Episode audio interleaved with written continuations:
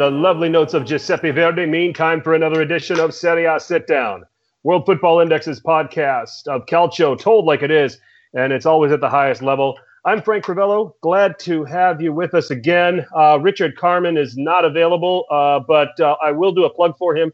Uh, you will get to hear him this week on the Milan Weekly Pod, and he'll be recording tomorrow night. My guess is he needs a little extra time uh, to go over those presidential points. Uh, so, Richard, good luck with that. We'll be looking forward to listening. But if you're not, it's not my voice that you're going to hear the entire time. I did enlist the help of two experts in the world of calcio, and they're going to uh, help me get through uh, Serie A in Europe, as well as everything that happened in match week 10. Uh, I am going to start with the co host of the State of Play pod. He's a contributor at Football Italia, These Footy Times, Gentleman Ultra. He co founded AC Milan Brothers. Uh, he's also featured on The Guardian and AS Roma English. Uh, they're, they're, name a name a publication, he's probably writing for it. And we say ciao to Matthew Santangelo. Ciao, Matthew. Thanks for having me on, guys. It's a real pleasure. And uh, yeah, that's uh, I like I said, I, like uh, you got you said, uh, I'm on quite a bit of platforms and you know publications and stuff. So um, yeah, it's great to be on, and I'm again I'm happy to you know be talking about what I love, and that's Calcio. Wonderful, wonderful. Now you and I did a special Globe podcast for World Football Index last summer on um, the the whole Gigio Donnarumma uh, transfer saga uh, about a year and a half back, and uh, so I don't think we've ever had you on Serie A sit down. So uh, you're a, you're a first timer. This is your first cap. Congrats, man. Thanks a lot. Yeah, like I said, I, I remember that. We, we, talked about. It. I forgot who else was on at that time as well. But it's good to be, you know, just kind of Serie A focused, and of course, um, it's it's a little bit more refreshing to do it after a Milan victory. Of course, I think we'll uh, we'll get into that though. it was me. It was me. You did the podcast with me. I'm easy to for, I'm easy to forget, so don't worry. so my apologies. no worries, no worries. Uh, also joining us is a Serie A opinionist, writer, and vlogger. Uh, he has done over 500 pieces for Italian Football Daily. He's also uh, done some work for uh, Touchline 365. Uh, he's uh, doing a lot of videos as well on YouTube. Uh, and we'll give him a chance to plug that here a little later on in the podcast. But also earning his first cap with the Serie A sit down, we say benvenuto to Rocco Fasano. Ciao, Rocco. Good evening, everybody. Thank you so much, Frank, for the call up. Yeah, no I'm problem. Honored. No problem. no way. It's an honor to have you guys, and, and and we only get the we only get the people on that know what they're talking about. So. Uh, oh, absolutely, and I know that I'm uh, in with distinguished company, uh, having uh, had several conversations uh, and exchanges with Matt, who's a top guy, uh, really knows his stuff, as well as yourself, Frank. I've only had the chance to have a few exchanges just over Twitter, but you guys both are great. So amazing to be here. The feelings are mutual, Rocco. Thanks again. I really appreciate that. I mean, you're a good one. Yep. Yep, I appreciate I appreciate that, guys, very much. Thank you, and it's a, it's a pleasure to have you guys on. Let's make sure this isn't the only time we have you on. So, um, so, like I said, uh, the scope of this is that uh, we're gonna we're gonna start with uh, Serie A in Europe. We'll get into everything that happened in match week ten uh, and quite a bit to cover. Twenty nine goals over those ten games. So while there was some big game apparently that went on in Spain and another you know rip off of it in France, uh, Serie A just goes about their business and continues to be the most entertaining league in in all of world football. Uh, so uh, we will cover that, and then uh, just at the end, guys, we're gonna just have think of something that scares you about Italian football, being in the spirit of Halloween. So uh, uh, do think about that as we go on. But we will begin uh, with the European roundup. Serie A in Europe was once again uh, a relative success. Um, we had Juventus uh, going to Old Trafford and beating Manchester United by a goal to nil. Uh, Inter losing at the Camp Nou at Barcelona, two goals to nil. Roma taking care of business against CSKA Moscow, 3 0 uh, and Napoli fighting to a 2-2 draw with PSG. Uh, over in the Europa League, Milan losing at home uh, to Real Betis 2-1, and then Lazio going on the road and winning at Marseille 3-1. Um, so those were the results, and uh, we're going to collate this with some uh, topics that I brought up, and I'm going to start with you, Matt. Um, let's look at the Champions League first. Uh, what result did you find to be more impressive? Juventus going to Old Trafford and winning 1 0, or Napoli going, going to Paris and being able to gut out the 2 2 draw? I think Napoli getting. I mean, it's tough to say because I think Napoli had a had a lead and they actually played the better half. The first half they were in more or less control of the game, um, and I think again that late winner, a uh, late equalizer, excuse me, from Di Maria kind of spoiled a what would have been another uh, impressive victory. Of course, if we recall, they obviously beat Liverpool, which was very impressive for them as well. So I think again, if you literally look at it, you, Napoli are in pretty good position. They were uh, when the groups came out, everyone was looking PSG, Liverpool, very difficult to get out of that. Of course, they look they'll have to like themselves, and in terms of getting past this group stage, again, it's going to be difficult. We have to see how things kind of transpire the uh, rest of the way throughout this group stage. But nonetheless, a good result for them. I think again, if you really look at Juve, they were probably the favorite team in that, given the fact that Manchester United um, are going through their obviously their difficulties and their uh, their the, the, toxic to- uh, toxicity at the bench, if you will, with uh, Jose Mourinho and everything going on there. Not to mention they're really not that playing that well. So for them to win 1-0, I think it was uh, or get a victory rather was expected. But I I think you know Rocco would probably agree with me on this as a Juventus fan that the the the mentality in the second half was completely off. I think the first half they probably should have had multiple goals. They dominated the first half, and then the second half was a completely different um, Juventus side, which really again really made this game closer than it needed to be. I think Juve probably could have had two, maybe three goals in this. So if I'm, if I'm going to go by who had the better result, I think it's going to be Napoli. I just think that Juve has a lot more to give, and I think they probably should have uh, you know handled that game a lot easier. You drink a lot of coffee, don't you? Absolutely. I'm trying to keep up. so first hand cramp ever in the three years I've done Serie A sit down. So no worries. I, I, drink a fair amount of it myself. Uh, Rocco, uh, you agree with Matt, or do you want to take another angle? I know you're a Juventini.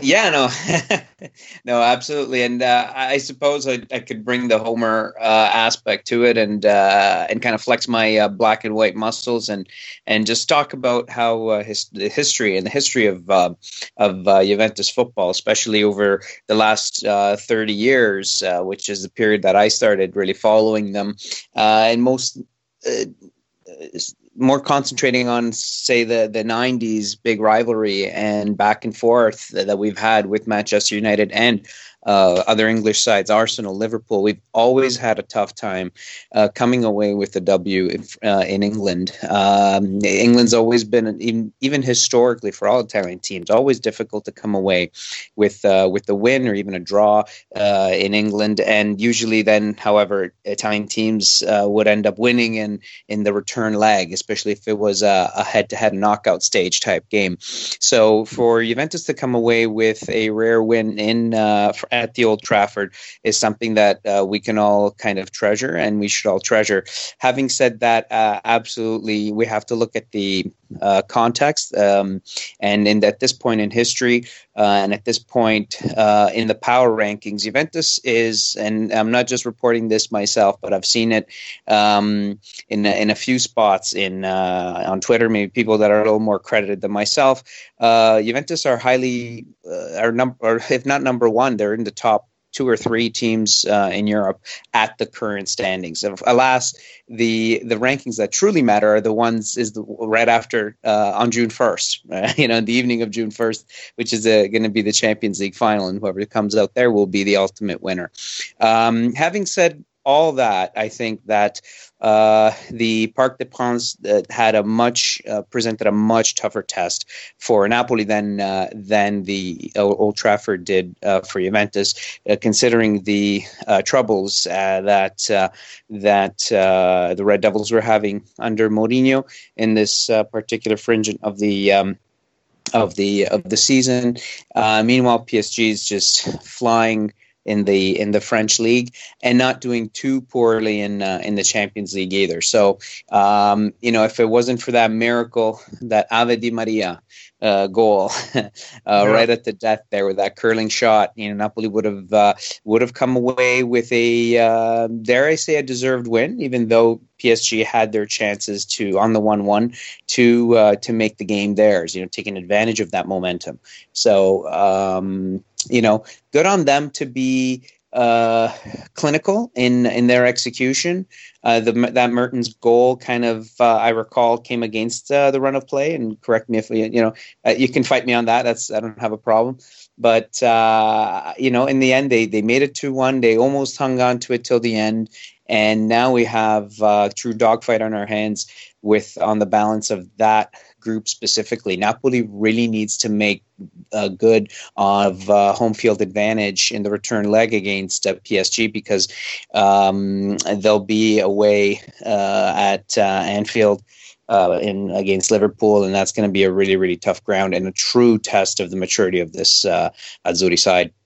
And that hits my that hits my point exactly. Um, it right now looks like it's coming down to Anfield uh, on match day six. But uh, if they can beat PSG, they go four points clear of them with Crvena Zvezda coming to the San Paolo uh, on match day five. So they could wrap this up before match day six. So uh, right now, what goes down at the San Paolo over the next? If they win those two matches, they're through. They're in the next stage, and they're in at the expense of PSG, which I'm going to pat myself on the back. That that I predicted.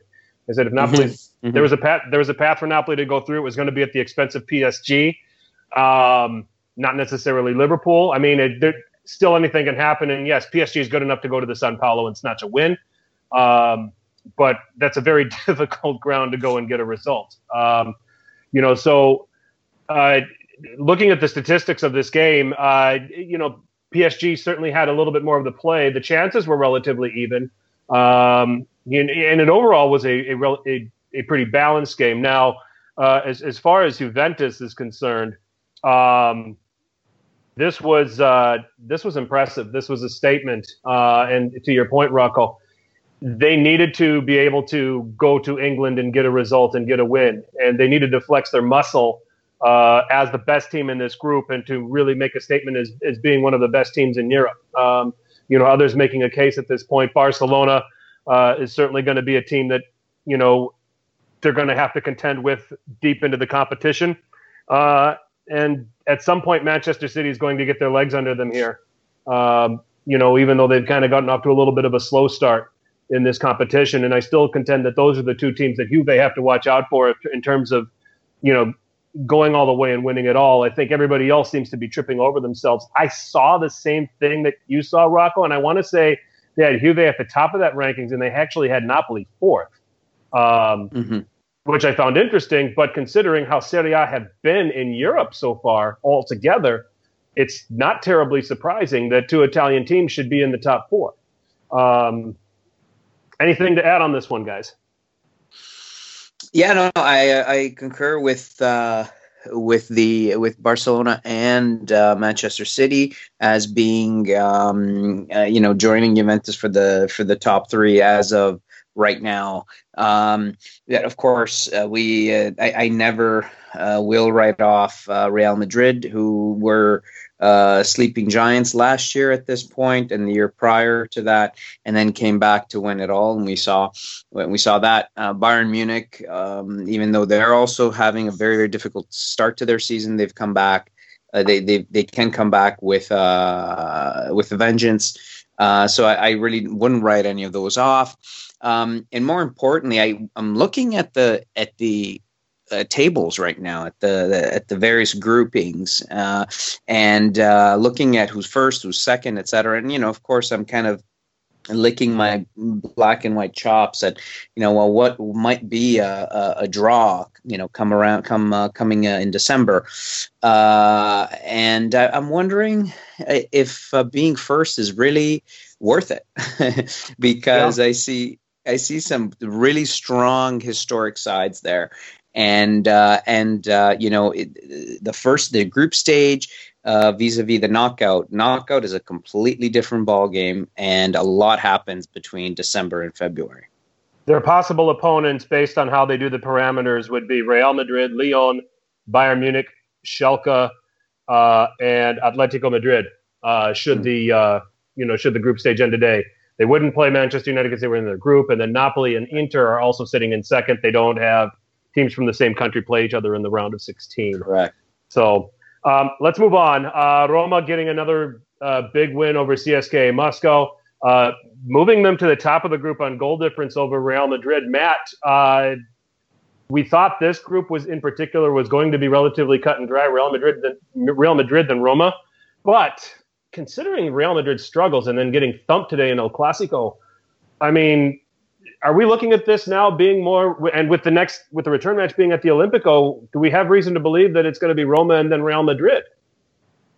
I mean, I think you know if you look at the state of the, both clubs at this moment in time, I think it's it's fair to say that you know Roma do have a really good chance at um, definitely getting a good positive result against Real Madrid, and maybe again, as you mentioned, top the group. Um, I think that's obviously still going to be difficult because I think if you look at Real Madrid, yes, they're struggling in the league. Yes, they have everything going on with their managerial situation with Lopetegui, possibly um, bringing in Conte. Even if they do bring in Conte, and I think that's a possibly a, a very good addition for them.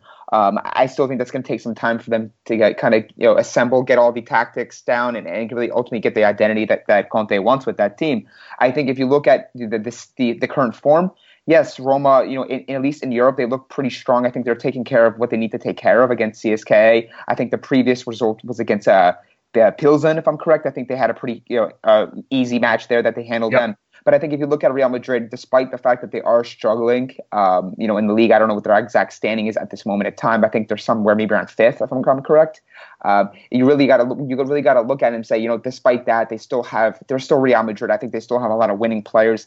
Like Ramos, Benzema, Asensio, they have class in other positions um, that that ultimately does um, sometimes prevail, even if they're not really uh, clicking on all cylinders at the moment in time. So I think for me, Real Madrid are probably still going to you know, manage to win that group but I think it could come down to the, maybe the last game or maybe even a goal differential. I think it could be that tight. But in any case, if Roma can just manage to get out of there, I think it'd be um, a very good accomplishment for them, given the fact that, again, last year they weren't even favored to get out of the group with uh, Chelsea and Atletico, made it to the semifinals. So if they're able to kind of get, you know, keep this ball moving, it'll look good for them as, as a team from Italy that is able to make deep runs in back-to-back Champions Leagues. And ultimately, um, you'll give uh, Serie A a lot more credibility as a league that's on the rise. Rocco, do you see Roma closing this out as the group winners? I I uh, I do not. I do not. Uh, I correct me if I'm wrong. They've only played. Uh, they've played both Pilsen and uh, CSKA in mm-hmm. Rome. Mm-hmm. Um, they did. Real yeah. Madrid. Real correct. Okay. Real Madrid came away with a defeat in Mo- in Moscow. So that's I think the the test the the uh, the very tricky kind of ground is going to be is going to be Moscow. If if uh, Roma comes out of there with the win, um, then then uh, the prospects of them topping the group might increase. However, having said that, um, and correct me if I'm wrong, maybe perhaps the the parameters have changed, but I thought that the uh, the discriminating factor uh, was first head to head between between the two tied sides. It's not goal differential, or has that changed? I'm, I I'm, thought it was head to head. I'm looking at the standings and the way they currently got it situated is they've got Roma on top on of, of Real Madrid. Mm-hmm. Um, and this is UEFA's this is UEFA's Champions League app, and it's oh, okay. based, and it appears to be based on goal difference because Roma's at a plus five, and Real Madrid is only at a plus three. And and and they have Roma first and Real Madrid second. Yeah, I would have thought Real Madrid would be top of the group based on the head to head as well. So right. Right, right. Well, then if it's if it's goal different because they like to play around with that stuff from yeah. year to year, and so if it is goal if it is goal differential, then uh, and Roma comes away with a win in uh, Moscow, then I think they uh, they've got really good uh, really good chances. The, the, the, beautiful thing about football is that football is fluid, right? Uh, it's the, the sport is uh, is ever changing and uh, and and you know from one day to the next you might have uh, Lopetegui that leaves and uh, Conte that comes in and a side that has completely changed their energy flow. So uh, you know and uh, and there and there we and, you know there goes Real Madrid marching on uh, towards uh, yet another Champions League. Yep. I, you know what I, I, just because they've won it three three years in a row, but Zidane not there, Ronaldo not there. I just I, I, I can't I can't get around them doing it again. And I think that there's some stronger teams. But you know, I at, agree. At the moment, when we're only looking at two or three teams, when we're only perceiving two or three teams to be favorites, you know, somebody else has to jump in there. So uh, you know, and, and and make up potentially the last four. So. So we, we shall see. I, boy, I'd, I'd love to see them win the group just just for the sake of banging the drum for Italian football. But that trip that trip to Moscow is tough. Um, go ahead and ask Real Madrid. And Real Madrid went there without Sergio Ramos. They went out went there without Marcelo, and they went there without Gareth Bale. Uh, but then they come back to the Bernabeu and they have all of them available, and they can only beat in two one. So, you know, I think that this is kind of a Roma's in a situation much like where I thought Inter was in a situation in their group. We'll get to them in a second. That if you're going to catch Real Madrid, this is the time to do it. Um, where they're having so much controversy, where they're in, where they're having their issues. Uh, you know, my thought on Inter trying to catch Tottenham is all of those players coming back from World Cup hangover because it was England, Belgium, and the French national team goalkeeper making up that team. Um, you know, getting them at home on match day one was the ideal spot for Inter. So um, I'm gonna, you know, I I think Real Madrid are going to just are going to nick this. They're going to find a way to, you know, Lopetegui may end up being gone. You know, to your point, Matt Conte's being highly, highly targeted now and highly rumored to be the next manager at Real Madrid, and he's gonna he's gonna try to right that ship quickly. Um, and that might be at the expense of Roma's prospects of winning this Champions League group. So it's going to be close. Um, they've got to go and get something positive at, in, in Moscow against CSKA. If they do that, then I like their chances a little bit better. Um, next question on uh, the the Serie A roundup in Europe, Rocco. I'm going to start with you on this. Uh, Inter, we harped on this a lot in the last couple of weeks. Uh, Richard, myself, and then I had Nima Tavallaey on last week uh, on Serie A sit down uh, to recap the derby. And and one of the things that I suggested with that was that this was not good for Inter to have to play the derby on Sunday night, have to come off of that, you know, the, train in Milan on Monday, and then Tuesday be on a plane to Barcelona and train at the Camp Nou for a Wednesday game. Um, it felt like just a very difficult turnaround for them to have to play a team like Barcelona with or without Lionel Messi. Uh, do you feel that it possibly could have helped Inter? Um, first of all, should Serie A have looked at the schedule and taken into consideration moving the Milan derby, if they if they even possibly could, uh, to say Saturday or maybe even Friday? Um, and if they did, do you think that that might have uh, benefited Inter a little more? Yeah, I, think uh, a, a, little extra day there might have uh, might have helped things along a little bit for uh, for Inter to prepare. Uh, the schedule uh, definitely uh, put them in a situation where they were forced to choose what game, which game to really focus their their um, their energy on and their strengths on. Um, and definitely, it looks like they had to choose the derby over uh, they chose the derby over uh, over the away match at the Camp Nou, which is you know of course going to be hard to to achieve. Um, you Milan, know, in, in, order to come away Milan, with a win there. Milan didn't choose either; they just took the whole week off, right, Matt? Yeah. oh, please, I don't even want to. I don't even want to talk about it. yeah, yeah, pretty much, right? Yeah, I guess they uh, they uh, kind of took a they, they, kind of just kept sinking after they lost to Inter. They looked very deflated, and then of course uh, Gattuso got it all wrong against uh, Betis. That's kind of my uh, short, brief analysis of uh, you know their Europa League tie. We'll jump into but, that know, it, shortly, but yeah, go ahead, Rocco. Yeah, no, I mean, but the the nice thing is, is that uh, you know Barcelona took into uh, account uh, Inter's uh, poor schedule and an unfortunate schedules, and they made sure that Messi was out for that game. You know, try to help them out, but you know that did no good. little joke there. Hmm. Yeah, yeah, indeed.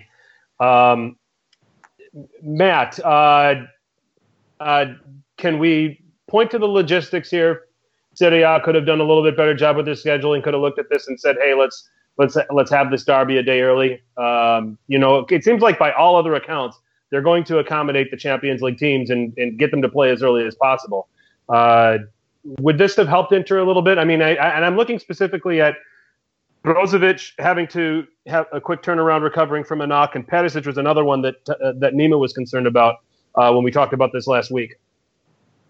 I mean, I think you know, you know, getting back to your the main question here is you know to make it to make it brief. I mean, you can can you really rely on Serie A to do much of anything right in terms of scheduling? In terms of, I mean, they seems like they drop the ball with certain situations such as this.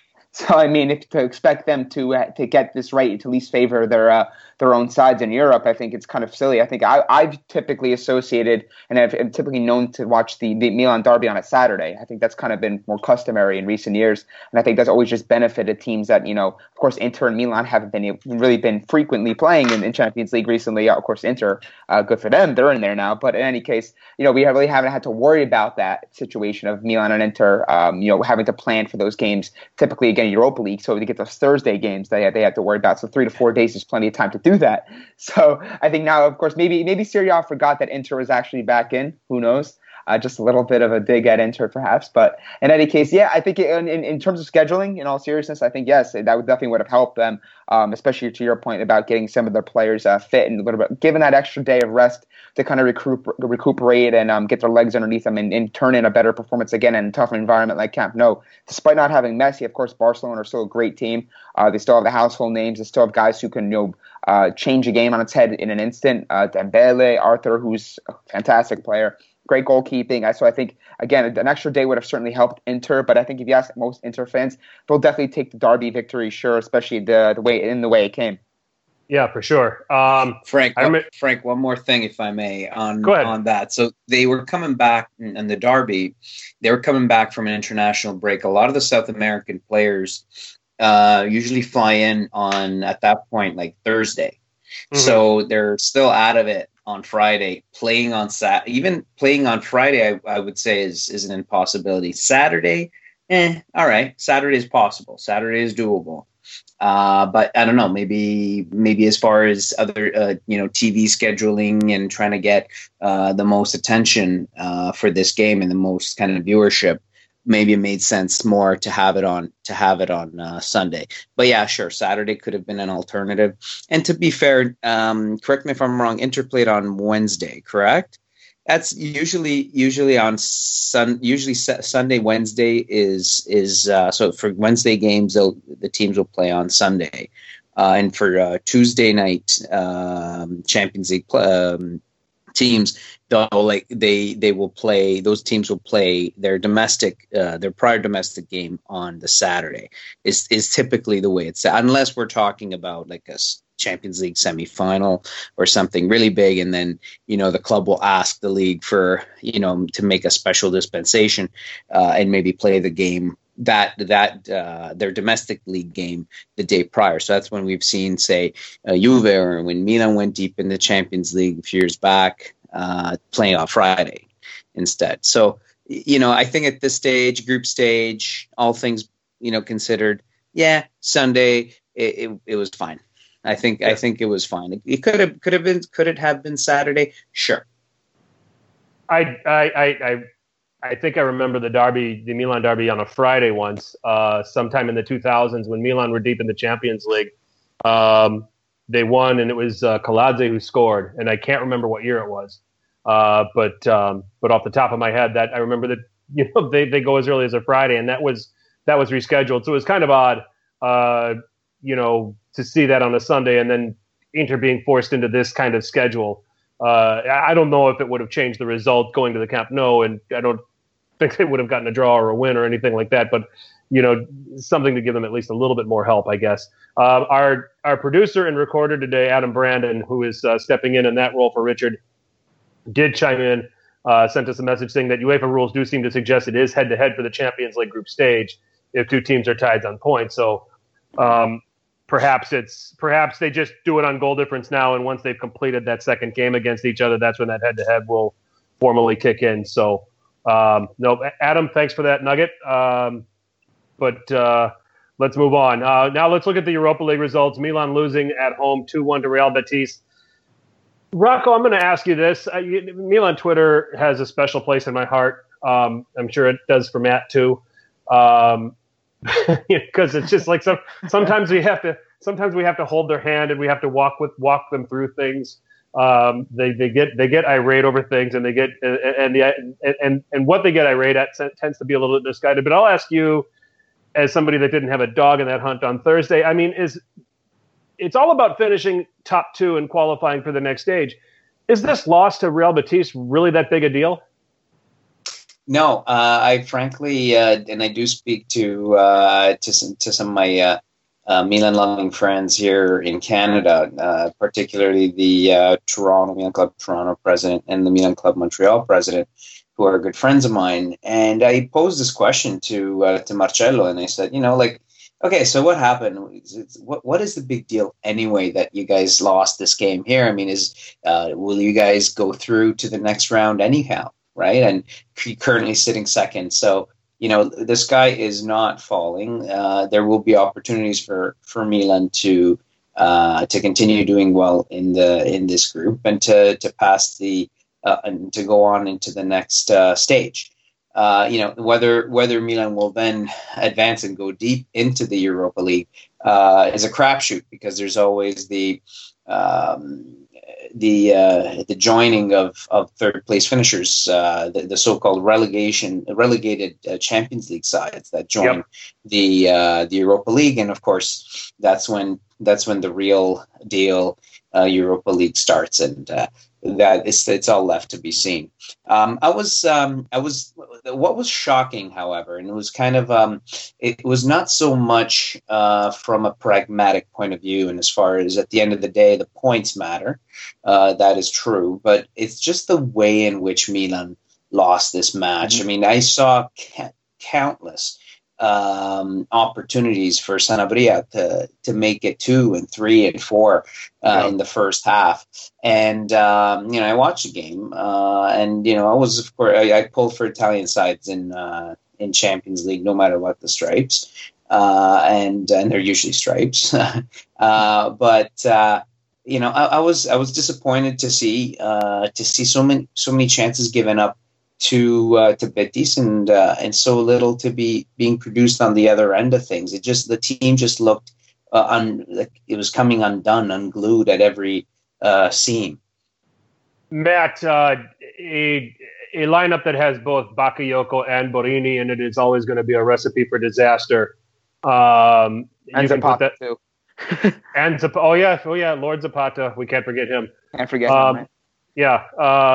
You know, all you needed all you needed was to start Abate, and it would have been confirmation that Milan were going to lose the game. Um, but uh, they, they started Calabria, which gave me a little bit of hope. And uh, uh, but I, this isn't a big deal. I mean, right now it, it's you don't you know. There's an old saying: as, as long as as, as long as the sausage is good, you don't care how it's made, and as long as Milan qualify, um, as long as Milan qualify, who cares how it's done, right? Just quality. My, my, my two priorities has always been this with the Europa League with Milan, and it was like this last year: qualify, and then don't don't get anybody important hurt in these games. I mean, yeah, I think again, you know, I think Rocco made uh, some valid points. You know, obviously, you, if you really look at their group, they should have no issues uh, getting out of this group. You know, finishing first or second, whatever the case may be, and obviously continuing along with this Europa League journey. Of course, last year they finished, uh, they bowed out in the round of 16 versus Arsenal. Um, so again, I think if you're a Milan fan, you really want to see um, this team do well in the Europa League because it is a European competition. Yes, it's not the main European competition that you associate with Milan, but you still want to see them do well. And ultimately, maybe this becomes an avenue into the Champions League with the, with the you know if you're able to win the tournament. But I think the biggest thing for me with this game, and you could kind of compound it with their performance, overall performance in the game against Inter. And I think again, which uh, Matteo Bonetti made a, uh, a great point on this. It wasn't so much the result; it was the actual performance. the the The approach to Inter was awful, in my opinion. The last twenty minutes, they didn't really try to go for an actual victory, whereas Inter were really pushing guys forward and really trying to you know go for the win. And I think that was a credit to Spalletti. He really didn't take his foot off the gas, and I think that's why Inter ultimately got the result uh, they wanted from this. The same thing with again, you know, in, against Betis you look at these matches, and I know we typically talk about the Europa League against some of these you know, oppositions where you really can't put too much credence into them and too much uh, too much stock into them, if you will. But when you have guys like Bakayoko, Borini, Zapata getting minutes, you want to see at least some of these guys maybe try and get some confidence, build some positive form, especially guys like Borini and Bakayoko who do get minutes for Milan in Serie A. I think again, you see how much Gattuso is using Bakayoko. You'd like for him to have a, maybe a decent, good game, get the monkey off his back, get the fans off his back, and kind of build some confidence. But we're just not seeing that. And you could even talk about Pepe Reina off the off the, the mistake that Donnarumma made in the derby. Um, of course, there was many issues with that final play where Icardi scored the match winner. But you had Pepe Reina step in, and then he didn't look that that sharp either. So I think that's really what it was. If Milan would have lost this game 1-0, maybe again uh, uh, Lo Celso or Sanabria or wherever the case maybe got a, a lucky goal or it was a 1-0 game, but Milan played an overall decent game and they again they rested some of their players. I think Milan fans would have been okay with that. But I think it's more of the actual performance in that game, especially at this time, because you really want to start to see the Milan build confidence and get into a good rhythm. We saw what they were doing entering the international break with a three-game match win streak, or excuse me, a three-match win streak, and you wanted to see them continually put things together. We saw that last year when Gattuso stepped in, how how streaky they were in the sense they were able to string together victories, keep the pressures on the uh, pressure on the teams above them, and the teams below them to get results themselves. That's what I think Milan fans are most disappointed with these some of these results. Is it's just not this, so much the result; it's the actual performance on the pitch, and I think that has to be elevated to a, a, much higher level so that Milan actually have um, you know can fulfill their objectives of being a top four team. Because right now, I think yes, the table looks pretty friendly. They have a game in hand that they'll play this week on Halloween, I believe, against Genoa, the makeup from match day one but you really want to see them get to get into a rhythm, and you really don't want to see them fall into that same hole that they did last year, where when Gattuso had all those results, it was just too much of a hole to climb out of, and they weren't able to get top four like they expected. Okay. Um, I mean, I mean, the, the result. If they would have gotten, it would have been just a feel good, and it would have been like, okay, we can, you know, it'll be nine points from nine, and now we can look at these last three games, and especially the home match against against Dudelange on match week five. It's okay. I, we can totally change the squad for that game. Um, you know, it's not being disrespectful to them, but uh, you know, I think that that's all I would have gotten out of it. I just kind of shrugged my shoulders and moved on. I mean, but it was just kind of silly to see people thinking that Gattuso should be sacked for oh, no, Milan showed against for a good. Yeah, and I'm not going to sack Gattuso over a over a over a Europa League game that you know when there's still an opportunity to qualify. So you know, a lot of people are jumping the gun. That's just Milan Twitter in a nutshell, though. They just say, "Oh, now it's time Gattuso out," and because they see Conte being linked with Real Madrid, and they're thinking, "Well, we got to act now," you know, as if Conte's going to choose right now. Like it's it's silly. People, the things that people think of are silly. It's silly. They don't think logically, and that's the problem. You just, just, have to kind of siphon out the kind of the BS and think just, of like the logic behind it. We got to beat Real Madrid to Antonio Conte. You're not going to beat Real Madrid to Antonio Conte. Uh, seriously. I mean, it's just the delusion of, and, and, and, and I love reading some of the some of these tweets. It's it it uh, it gets me through it gets me through bad days, but um, it's just if, if, his name's linked to Real Madrid, aim a little lower because you're not getting them. So we're not at that. Milan have not gotten back. There was a time where Milan was at that point. I remember. I lived those days. I remember those days. Okay, but Milan's not there. I mean, Leonardo Maldini. It's great that we have them back in the ho- back in house. All right, but this is still going to take some time, and, and and we're not in a position where we can say we have a right to Antonio Conte yet. Not especially when Real Madrid is talking about and it was even worse. And before we, you know, we go, I'm sure we're going to move on. But it was the same conversation that people had when uh, Ancelotti, like, apparently denied us last year when Montella was on the hot seat and he was about to get fired. You know, supposedly uh, Ancelotti was offered the job once he was fired from Bayern Munich, as if Ancelotti is going to come in mid-season and and try to take over this team, and then all of a sudden the fans are going to get on him when he doesn't have the results. Like it's it's idiotic. Now they're coming up. Some people are saying, "Oh, I, you know, he chose Napoli over Milan. That's ridiculous." You know, eh, people are just they don't think logically, and I think that's the problem with Milan Twitter. So you have to kind of siphon out the BS and the the the uh, you know the idiots, if you will.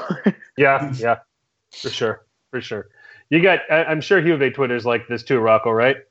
Oh, I was I was just gonna say I'm I'm I'm I must be one of the odd. I'm an odd Juventino, I think, and it might be my um, my repertoire and uh, and and my my background and where I come from and how long I've been following Juve. But uh, I think I with most of Twitter, I have I have a different kind of uh, understanding of football and a different kind of history of football. Uh, and uh, you know, the second that I'll that I take a different kind of approach, or I question, like for example, I'll give you a perfect example this weekend. I put it out there and you know called the uh, the penalty given uh, to us uh, against Empoli as soft. and of course, the Gobbi police were all over me in a nanosecond, right? So yeah, absolutely, absolutely that kind of that kind of a deal. So it's it's uh, it's Twitter. It's an opportunity for people to uh, to vent probably the worst side of them of having the opportunity to meet uh, many people who I um, have been, uh, you know, I, I, was acquainted with through Twitter, and then you meet them in person, and they're absolutely as sweet as pie. Yeah. Um, I don't know. Let me know if you can hear this, Rocco. Can you can you hear that? You can hear yeah, I hear something. Yeah, yeah, yeah, yeah. Okay, You're ripping something up. I'm I'm ripping up the argument I was getting ready to have with you over that penalty. I thought we were gonna. I thought we were gonna. I thought we were gonna clash on that today, but uh, but apparently uh, not. You're you're on the right side of that. You're on the right side of that thinking. So. Well, I can so. I can always role play, man. but you'd be you'd be faking it. We want your we yeah, want your best and most real takes here on mm-hmm. on Serie A sit down. So there there goes that. Uh, we don't have to argue about that. Uh, finally, and and Rocco, I'll start with you. I mean Lazio. I mean it's just they, they, they struggle with Apollon. They get blasted at Frankfurt. They go to Marseille. I thought Lazio was going to get it handed to them. Um, and I know Marseille didn't have uh, Thauvin, but they had Payet. They had Mitroglou. Uh, you know, they had some pieces that were going to cause Lazio some problems, but then they go and they win the game. Uh, and, and, they win it rather convincingly, 3 1. I mean, is it Lazio is easily the most Jekyll and Hyde of Europe of these European teams, aren't they? Absolutely, absolutely. I, I mean, uh, and even even the the way in which they uh, they achieved that Apollon uh, the victory, you know, there it was they, they struggled. You're right, and uh, inexplicably after that, they yeah they they uh, they dropped the next uh, Europa League game in Frankfurt in a in an awful awful way, and then you're expecting them yeah to go into into Marseille and saying all right well you know this is it. If if one plus one equals two then Lazio's gonna is gonna drop this one big time, and sure enough they they walk out of the um, uh, Velodrome with a uh, fantastic win, uh, and now they're you know well set and, and well poised to uh, to pass this uh, this uh, st- group stage and to go into advance to the next round. Um, you know that's this is the thing with Lazio. They into this entire season they have been they've had their best players uh, not uh, really uh, perform really well. I mean, you've had you have Immobile who's who's ACDC, he's a little on, a little off. Uh, you've had um, SMS, uh, Savic, uh, mostly off, uh, as well as um, Luis, Luis Alberto. So, and, and, who were basically the players that took them on the brink of gaining a Champions League berth last year. Um, having said all that, it overall they're well set in their Europa League. So they are sitting second with a, I believe, uh, three point, uh, if not, no, it's more than that, more point than that, four or five points advantage over the third place team in their group. And uh, you know, if things go well tomorrow for them, they will they would leapfrog Inter into third spot. And this is on the heels of a struggling beginning of the season in which they haven't had the easiest uh, um, schedule. Um, you know, they've, they've they dropped the first two games. You know, and they've had to play Lazio and they've had sorry they've had to play Napoli and they've had to play Juve. Um, so uh, this is a side that, in the economy of the uh, of the of the season and the rest as it, as it goes on, um, and as they start to play those easier sides, uh, you know, and they start to getting the you know easy sides playing in Rome at the Olimpico and you know, getting past them and once you know SMS and uh, Luis Alberto start waking up, this is a team that uh, people we should look out for. It's kind of a, a bit of a sleeper, a bit of a sleeper team. You know, it's it's pulling up next to you. It doesn't have any racing stripes. It doesn't have uh, you know all the hydraulics going up and down, but you know it'll just blast right past you, and you're not even expecting it. Yeah, it just seems the way they're. It just seems the way they're set up. I mean, it's just like it's it, there's a lot of extreme to Lazio. Either they're going to win convincingly or they're going to get blown away convincingly. Um, they've had a few one nils sprinkled in there, at least in the Serie A schedule. Matt, uh, your thoughts on on Lazio? I mean, we're Milanisti. It could be it, it could be more frustrating to be Lazio supporters this day and age with with how all over the place can be. So you know, talk about that a little bit, but then also follow up. One of the things that Richard and I were talking about with Sergej Milinkovic Savic does he strike you as somebody that's playing like, why am I still here? I mean, it's it's it's it's interesting. I think if you if you if we if you look at the entire situation, there's the summer saga that never came for him, right? Because I think you really saw, you know, how many teams were interested in, you know, all the, the rumors and everyone was saying, oh, he's a hundred million euro player. Juve were kind of interested in him. You heard Man United, Real Madrid, but no one was seeming to, uh, no one seemed interested in anteing up that much money for him, right? So now he stays and all of a sudden he looks like a, a, a, shadow of his former self, or at least from last year. He's not that same effective player. Again, of course, things can change. I think you know everyone's going to look at the lasting impression and lasting uh, effect he has at Lazio. If he turns it on in the Europa League and he has a great, um, you know, maybe second half, maybe he finished January onward, he's he's great, and then maybe even Lazio qualify for, for top four. I think obviously there's going to be teams that pay a lot of money. Of course, Lotito's uh, kind of a maniac with that. He's going to want a ton of money for him. I think the the fees that he was asking for even Immobile, I think there was rumored that 60 million or 50 million from from Milan when they were looking for a striker before they got Higuain. Just goes to show you that I think you know Milinkovic Savic could be. Um, you know, he's going to cost any team quite a bit of money, regardless of, of what his form is. Having said that, I think our team, uh, if you look at Lazio this season, I think they're a little bit better equipped to qualify for top four and to make a deeper run in the Europa League. Yes, they did lose uh, Stefan de Vrij, a fundamental piece to their back line, but uh, is a good leader. He's a good defender overall, and he's uh, his obviously has an even better story behind his his uh, um, you know his revival in his career. But if you look at Lazio, they have a lot of pieces that haven't quite ticked yet. And I think if you look at the uh, grand scheme of things, a lot of these players like Correa, uh, Berisha, we haven't really seen much of yet. I think once you start to get a lot of those players in and ticking, wouldn't be surprised to see Lazio hit another gear. And I think, as you just mentioned, they are um, you know quite close to Inter for top for that third spot, even when not being in the best uh, best form of the season. So. Um, definitely going to make this this this race for top four more interesting. I think Lazio a team again so too difficult to judge because you know as you guys just mentioned, some days some days they look very impressive with a 3-0 4-0 win and then other other games they don't look so much as impressive you know they maybe they lose 2-0 and you know really kind of question what type of team we're going to get on a regular basis so i think it's kind of week to week with them but um yeah, Inzaghi's a great coach. I think if you know if, if they certainly have the the, uh, the manager to do it, the the the pieces to do it. It's just going to be a matter of whether they can put it all together at the right time and be consistent enough over a long uh, stretch of the season. Because I think that's kind of the biggest question surrounding them maddening as they are, they're in they're in a position to qualify through the Europa League. They're fourth in Serie A, uh, playing Inter on Monday. With a win, they'll jump them and be in third. Uh, so uh, I guess it can't all be that horrible to be a Lazio supporter. So uh, that was our Serie A roundup on Europe. Uh, let's move on to match week 10.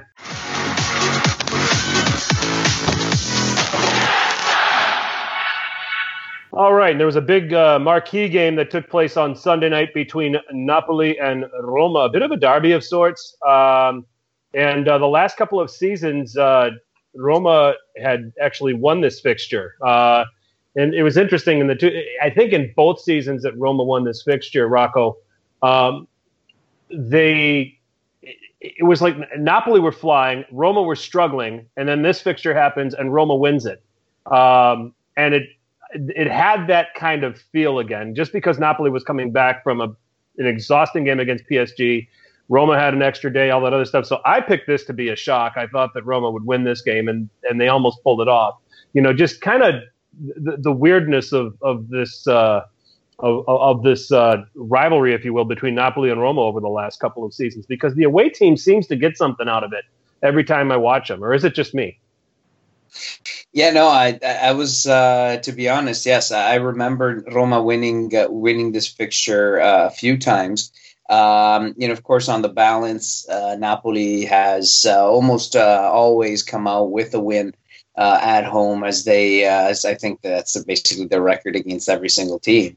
Um, because I mean, there's historic, uh, historically, historically a good, great side uh, in Serie A.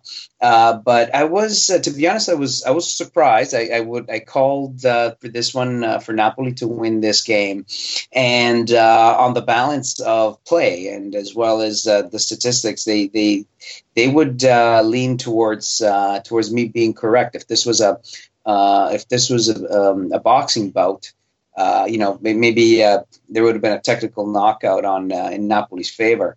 Mm-hmm. Having said that, having said that, when the ball goes in, that's the only thing that counts. And uh, yep. you know, Napoli scored three or four goals, uh, and only one of them counted. Uh, many of the getting offside on, on many uh, occasions. I don't know if that if that was just dumb luck uh, Roma's dumb luck or uh, really well employed um, uh, offside trap. So, uh, but I think that Napoli absolutely deserved to win this game. Roma allowed a, a ton of opportunities for Napoli, a ton of shots, 26. Um, Napoli created 27 ch- uh, scoring, uh, 27 chances um, and uh, and was and looked dangerous for a long, long time. In the second half, there were entire periods where um, I was left with the distinct impression that uh, Roma was absolutely dead, uh, physically drained, had nothing left. Dzeko was basically just walking and just was dominated uh, by uh, by Koulibaly, uh, mm. especially especially in the air. So I, I, think that Napoli, this one here, they uh, Napoli fans should feel hard done by coming away only with a point, albeit they they uh, they uh, scored the tying goal only in the 89th minute. It was uh, Stefan El who would put Roma ahead on 14 minutes, and then it was pretty much Napoli setting up shop in, in Roma's third of the pitch uh, for just about the rest of the match. There was another chance in the first half for Edin Dzeko where he was able to break free um, uh, and, and miss. That, that could have put Roma ahead 2 0. Um, and then Mertens came on as a substitute, uh, rescues this game, and wins in the 90th minute. Matt, I tweeted uh, somewhere around the 75th minute of this game. I said there's shithousing and then there's whatever this is that Roma's doing because I think it needs a new term. Do we have a new term for this? Because I because shithousing thinks this was bad. yeah, I don't know. I don't know what I mean. I don't know what term. I guess we'll have to kind of think that one over, maybe sleep on it a bit. But I, I was watching this game, and you know, it was it was kind of strange because you you, you typically have, with all the firepower that Napoli have, um, and you factor that in with, again, as uh, Rocco, you just mentioned, uh, Frank, how Roma just looked deflated at some point. You were saying, okay, Roma, Napoli are going to get this game. They're going to get a goal, and then they're going to get another, and they're going to win, this game 2 1. But it just, again, again, maybe a little bit of luck. I saw a couple uh, chances where Mertens, uh, you know, they did great build up everything, and then there was an offsides, and it's just you. It got, again, it looks like Roma kind of uh, scattered away with just a point. And again, for Napoli, it's obviously a bigger uh, a bigger uh, loss in the sense that a draw doesn't really help their case to stay within reach of uh, Juventus. Of course, Juve gets the win over Empoli. Now Napoli drop points so in a match where they definitely definitely were the better side. I think that's without question. They deserved uh, more than a point in this one. Again, you got to finish your chances, and they ultimately uh, you know, they didn't make them count. Again, as Rocco just said, it doesn't matter. They got to go. they got to cross the line. If they don't, then it doesn't matter. It's irrelevant at that point. So I think Napoli are, are, are escaping this one, thinking, uh, you know, we kind of dropped the ball here. We probably should have handled this one a lot better. Uh, when I saw with Roma, I think it was kind of strange too. I don't know why they were so fatigued. Uh, De Rossi going out didn't help them. I think he was probably uh, their best player uh, for better parts of this match. Um, and I think again, Kolarov and as you just mentioned with Dzeko, it just looked like a game that really Napoli really had no excuse to not get full three points from. Of course, they get a one-one draw here, and uh, Napoli fans definitely. Um, again, it's it, it's a it's a tough match because of the opposition. But if you're Napoli, you definitely want three points there, and I think you uh, you you feel a little bit uh, you know disheartened that you couldn't get that. Um, I, I mean, because they weren't even. This wasn't just watching Roma try to look like a team that was trying to defend three points. I mean, it just it it it they. I mean, they look like they clearly just weren't even in their comfort zone. It's not how they want to play, mm-hmm. and I mean, and it was just evidence because how many clear chances did Lorenzo Insigne have um, that he fluffed? I mean, Insigne himself could have bagged at least four goals in this game. Um, you know, how many, cha- you know, the, the Fabian Ruiz getting involved. Um, you know, Mertens obviously, you know, brought about a different dynamic. I mean, and then the fatigue factor. I mean, Manolas went as far as he could, and he was he was he ended up hobbling around. Daniele De Rossi checked out the first half because he's Daniele De Rossi. Um, I, I uh, apparently an injury, but I think he kind of. I almost want to say that the old that that the uh, the old veteran saying "screw this." I don't want to I don't want to keep chasing shadows here for another 90 minutes. I'm gonna I'm gonna get out of this thing. Um, that's at least the way I thought of it when I saw it when I saw De Rossi getting ready to come off. But um, it's just uh, I mean, yeah, I, I, kept saying over and over. My my son and I were watching it, and I said how Napoli haven't gotten four or five goals in this game. I don't I just I don't get it. Um, and yeah, the, the, the offside goals. There was a number of them that were called back. Um, Rocco, I, I gotta I gotta say that uh, through all of this, I, I'm trying to pick who the best player was on the pitch in this game, and I, I, I land between two players, Jose Callejon and Fabian Ruiz, and I as, I'm very impressed with Fabian Ruiz and what he's done for Napoli so far this season. I'm going to put Callejon just ahead of him, but I'm going to open it up to you two guys and uh, give me who you guys thought who were, was the man of the match in this game. Yeah, I think uh, I, I, was really, I'm really impressed by uh, Fabian Ruiz, and it, it, might just be the uh, the nuance, right? The fact that uh, the novelty, the, the fact that he's uh, he's new to our league, but yeah. um, and and I did uh, was and I was expecting him at the beginning to get a little more playing time with Napoli, to be honest, and to be mm-hmm. given mm-hmm. the keys to the midfield of uh, of the of Ancelotti's team. Yeah. Um, but at the beginning, and I think uh, you know Ancelotti really knows his football really well. Uh, it really allowed him to have a few weeks in order to integrate himself, in order to adapt to uh, his environment, not only uh, Napoli per se, but the city, the country, etc. Uh, and that takes that takes a little bit. Uh, and now he's he's slowly but surely, you know, um, uh, integrating him into the team uh, on a piecemeal basis. And um, I really like what I see. I I was expecting even just physically as a presence for him to be a different kind of player, but he really covers a lot of ground, uh, and he has the potential to to really become dominant uh, as one of the do- dominant players in uh, in Serie A, alongside uh, uh alongside Allan, uh, who Napoli also has. You know, they're they're destined for great things, uh, both domestically and and in Europe, in my opinion. So tonight, um, I, you know, Fabian Ruiz, I thought was was um, above above average definitely and the one the one play that sticks in my mind is when he dribbled through four players and then mm. decided to dish off the the ball to uh, I believe it was Insigne who missed who yep. missed from uh, from about seven or eight yards away. Um, and I suppose that the one the one mistake in that play was for him not uh, selecting not to shoot with his right foot. I I which kind of suggests to me that uh, that's not his favorite foot.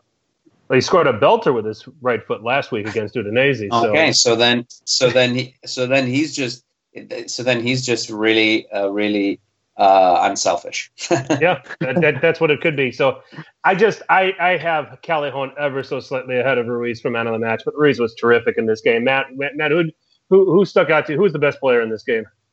I think it was Ruiz. Uh, you know, Rocco touched on most of most of what I was going to say, but uh, you know, Ruiz again came over from Real Betis uh, for 30 million euro, uh, activated his release clause. So typically, a team like Napoli, who don't typically flex their you know, financial muscle all that much, of course, Aurelio De Laurentiis really doesn't do it unless, of course, some some uh, subtractions are are in play here. They lost Jorginho. Fabian Ruiz comes in, a younger player, uh, a promising player. From one, from those who I talked about, uh, talked to, uh, talked with about him prior to his move, a guy really versatile, a midfielder, but also a guy who can play on the wings outside. You know, play as you know, as a controller in the midfield.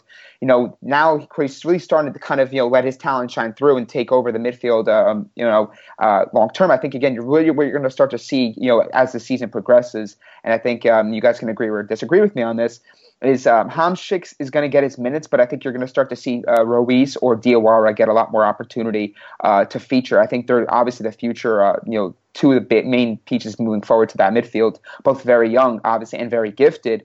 But Ruiz was fantastic today. Again, a guy who who's really good with his feet can make you can drop those long balls. He can dictate play. He does all the things that you really look for um, in a player. And again, he I'm I'm kind of stunned that he didn't get the minutes he had uh, you know that that I expected early on in the season. Maybe that's Ancelotti kind of testing some of his players, seeing what fits. And again, of course, um, he's he has a lot of options in that midfield: Zielinski, Diawara, Hamsik, Rog, Allan. I mean, the list goes on and on. So maybe that's what, it, what, what was the reason for uh, Ruiz really only being tested sparingly. But in any case, again, we're seeing what what he can offer. Um, and as Rocco just mentioned, uh, maybe he is a little bit unselfish. Maybe he has a lot more to give in the offensive side of things. But in any case, a really good talent, and I think he was the uh, the, uh, the the best player on the pitch for me. And I'm not going to fight Frank. anybody who I'm not going to fight anybody who thinks Ruiz is the best player on the pitch either. I I'm going to I I had Callejon just ever so slightly. But Rocco, Frank, go ahead. If I may, if I may, yeah, thanks.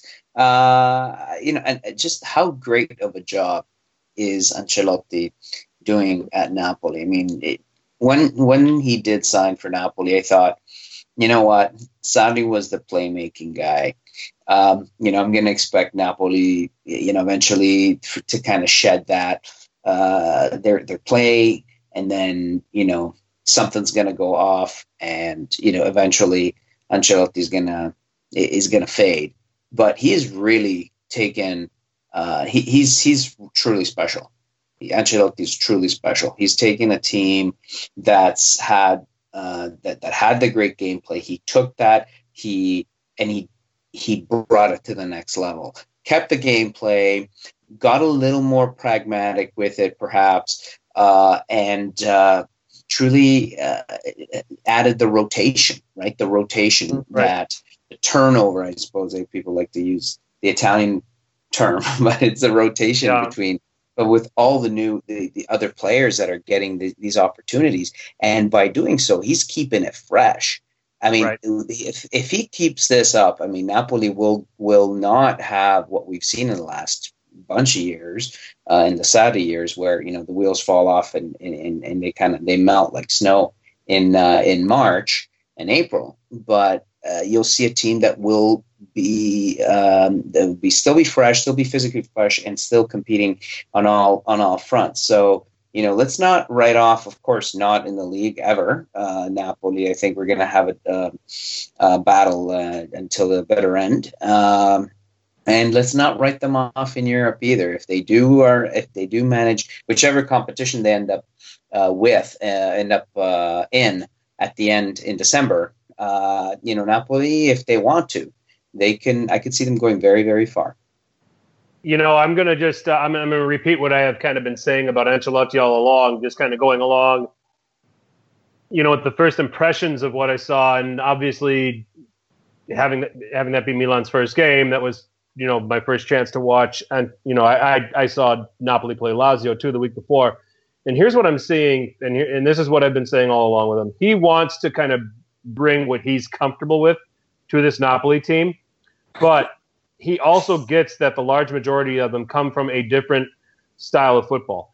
And I think that he has an idea of how he wants to go about things, but he also gives these guys the freedom to say, hey, you guys want to go Sarri ball on somebody and want to turn it loose, and, and you think that's the way to get us back into a game or to win a game, have at it because that's what you know. That's what you've known for the last three years. Go ahead and do it. I'm not going to get in your way. What I'll do is I'll make the necessary substitutions to help make it successful. I'll make the necessary rotations from game to game to what make that what makes it successful. So you have is are they are they a departure from Sarri ball? It, to an extent, yes. I mean, there's still traces of it. I mean, that's just it's it's ingrained in a number of these players. But what you're seeing here is the a, manager with much more tactical acumen than than Maurizio Sarri. And, and I say this while Sarri is doing an amazing job at Chelsea right now. Um, you know, but that's the that's the difference between an Ancelotti managed Napoli and a Sarri managed Napoli. Sarri took 12, 13 players and just drove them into the ground, like you said. You know, Ancelotti's being a little bit more astute when it comes to that. He gets that these guys come from a cult, a certain culture of football, and will give them the freedom to execute that if they think that's what it's going to take to win. And then he goes and he makes the uh, necessary adjustments. That's exactly what I'm seeing out of Ancelotti, and that's why it's worked. So, um, agreed in full. Yep. Uh, I mean, this isn't. I mean, on on the Roma side, I mean, Matt, can they be? I mean, at the end of the day, we're gonna at the end we're gonna go months into the season and like the most casual A fans are gonna forget how it actually happened. They're gonna look at it and they're gonna say, "Hey, Roma got a point at the San Paolo." I mean, does that seem to be all that Eusebio Di Francesco is concerned about here? I mean, perhaps. I think Roma, again, when you look at from Roma's perspective, it's going to be completely different than with Napoli, right? You know, again, Roma going to a difficult venue, a match they probably should have definitely lost. Roma somehow get a, a, a, a, a, a, a point here is it seems like a victory for them as well, considering the fact that you know week to week it seems like you really don't know what type of Roma team you're going to get under Di Francesco. Uh, you know, you know, I, I talk to Roma fans quite often. I know a couple people, friends, longtime friends, or even Roma fans, and they kind of don't really know what type of team or what type of Roma they're going to get on a weekly basis. And you kind of wonder, again, maybe a, a, a, point like this is something to say, hey, you know what, we didn't play our best, but we got a point of it. Let's get out of here. Let's regroup, and it's something to build off of. I think again, Napoli very p- pretty much could have made this game a 3-0, 4-1 win, but they didn't do it. So you got to look at Roma and saying, hey, you know, maybe this is a little bit of luck that we could take with us. Let's learn from this and, and move forward. So. Um, look, at the end of the day, I think Roma have enough talent, enough quality to to last and to be in the thick of things for top four. Um, obviously, we talked about them in their in their Champions League quest, but I again, I really it's just I don't know what type of Roma we're getting with some of these players. Um, some weeks, uh, you know, Kolarov and Dzeko look fantastic. Other other days, like today, they're really inactive and they're really not influential. So you wonder again, who who's going to show up on, on, a given match day? Are they going to show up for the big games? Are they going to dominate the the more provincial mid table teams and then maybe kind of you know you know be hit or miss versus the big clubs? I don't know. In any case, Roma fans should be happy with what they got out of this one to get in, get out, and, and move forward. Uh, Rocco is Alexander Kolarov now.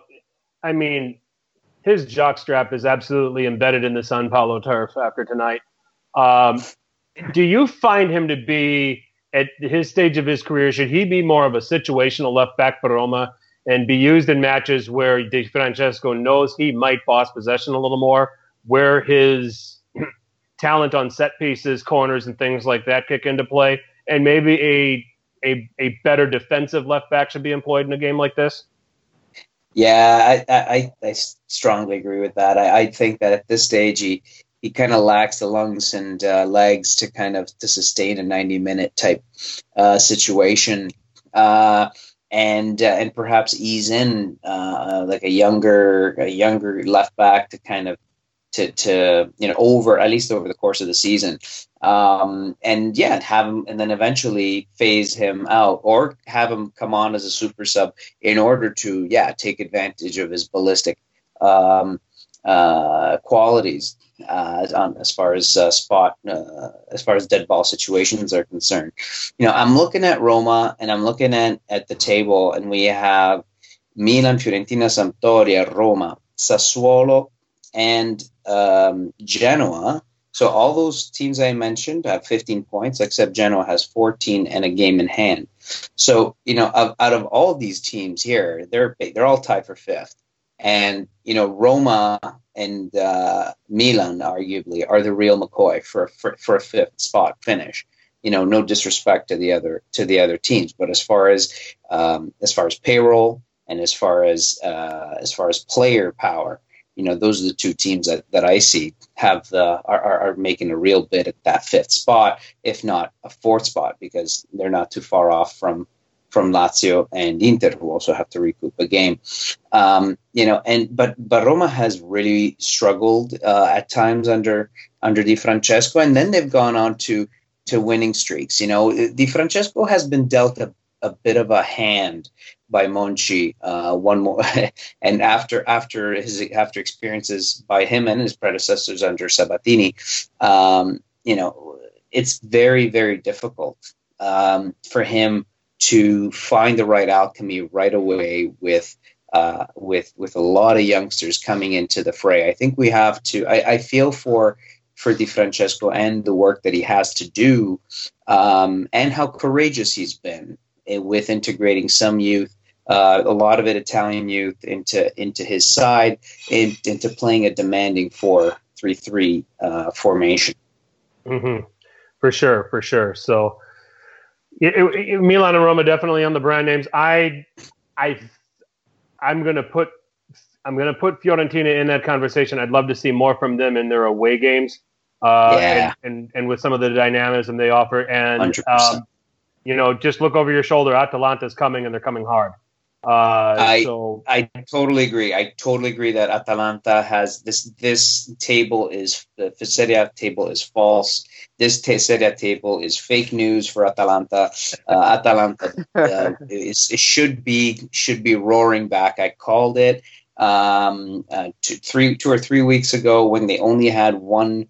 Uh, still, the, the the the only win from week one in their table. Um, and I said, nope, uh, Atalanta will be coming back and will be coming back uh, with a vengeance, with consecutive wins, and so far they're two for two. So good on them. It looks like they shook their their Europa League preliminary cooties uh, that that kind of made those those legs rubbery for a while, but now.